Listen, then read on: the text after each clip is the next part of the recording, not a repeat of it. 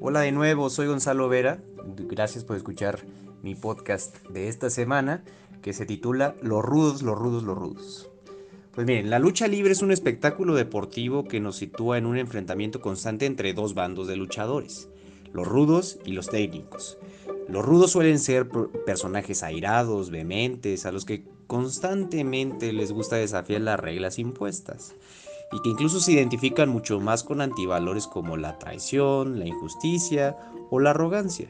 Mientras tanto, los técnicos suelen ser personajes que buscan derrotar a los rudos haciendo uso de sus mejores movimientos aéreos y llaves, cumpliendo siempre las reglas, poniendo en práctica las enseñanzas de sus entrenamientos, siempre pensando en conseguir el aplauso del público. Desde su proceso de formación, cada luchador, gracias a su personalidad, estilo de lucha, físico e incluso los valores con los que se identifica, se le asigna un bando y desarrolla su personaje en función de esas consideraciones. Ahora bien, dejemos de lado por un momento el cuadrilátero y toquemos temas relacionados con el gobierno y la administración pública. La teoría señala la existencia de dos visiones sobre la forma en cómo se debe atraer, capacitar, desarrollar y evaluar a las personas en las organizaciones públicas. Hay quien señala la necesidad de que las designaciones se hagan por criterios meramente políticos, es decir, que impere la confianza y la lealtad al superior para poder acceder y desarrollarse en ciertos cargos dentro de la administración pública. Por otra parte está la vía del mérito, en la que se evalúan los conocimientos, la experiencia y la idoneidad para el cargo. A propósito, diversos especialistas en el tema señalan las posibles ventajas entre un modelo y otro. Según Manuel Villoria, el modelo politizado tiende a reflejar mejor los intereses de las mayorías que se manifestaron en las elecciones. Sin embargo, tiende a afectar en el respeto a los derechos de las minorías y puede resultar en decisiones excesivas y autoritarias. El propio autor señala que en contraparte, las administraciones públicas profesionalizadas pueden defender mejor los derechos individuales frente a los abusos del poder, así como asegurar mejor el respeto de los procedimientos. Ahora bien,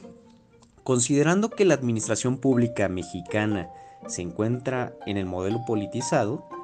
pensemos en varias de las acciones emprendidas por diversos servidores públicos. Quizás sea, sea en esas acciones donde justamente podemos encontrar que la teoría se hace realidad.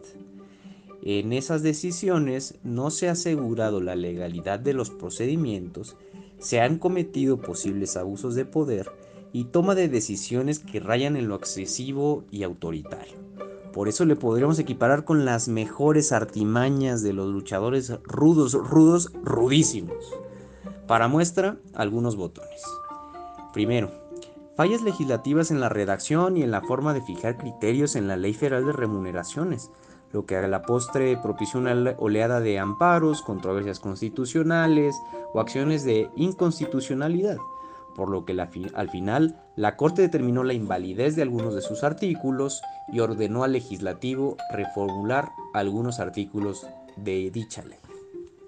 Segundo, deficiencias en la redacción eh, del Plan Nacional de Desarrollo, lo que posteriormente representó en dificultades para la elaboración de los programas y planes sectoriales. Tercero, nuevamente fallas legislativas en la Ley Federal de Austeridad Republicana,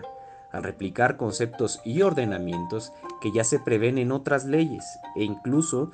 eh, incluir conceptos que resultan poco objetivos y difíciles de observar, pero quizá que son redituables para el discurso político, como por ejemplo derroche, eh, incluir el concepto todo tipo de duplicidades o también mobiliario de lujo, lo que sea que eso signifique. Otro, otro error fueron los hierros cometidos en las cuentas oficiales de las dependencias federales, atentando contra la libertad de expresión o incluso defendiendo cuestiones de índole política. Un último ejemplo eh, fue el que se suscitó hace unos días en la cuenta oficial de la Secretaría de Energía, en el que la propia secretaria tuvo que ofrecer disculpas. Uno más fue la publicación errónea en el, en el diario oficial de la Federación en el que se publicó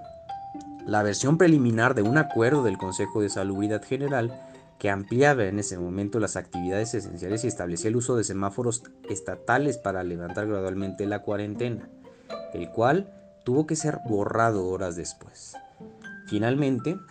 uno de los que más llamó la atención en los últimos meses fue el decreto presidencial que establece medidas de austeridad, representando un auténtico martinete a la legalidad, ya que en él se, disponen medidas como la supresión de aguinaldos para los servidores públicos federales a partir del nivel de subdirector, eliminación de 10 subsecretarías que hasta el día de hoy no sabemos cuáles serán, o la pretensión de reasignar de manera unilateral el presupuesto, en el que además se buscó, según cito lo que señala el propio decreto, con carácter de estudio prioritario y en su caso de aprobación inmediata la actuación del Poder Legislativo. En resumen, la transformación tiene muy, muy cerca de la rendición en la tercera caída al cumplimiento de la legalidad y los procedimientos, más allá de la visión tecnocrática de la importancia de cumplir con dichos principios, es importante retomar los riesgos que nos señala la teoría, para no permitir que las acciones de gobierno se traduzcan en actos autoritarios que menos caben los derechos de las minorías y la ineficiencia gubernamental, por porque de lo contrario, la población en su generalidad es la que estará padeciendo las lamentables consecuencias. Ojalá y muy pronto los servidores públicos se capaciten y aprovechen la experiencia adquirida para dejar el bando rudo y entonces puedan optar por ser técnicos.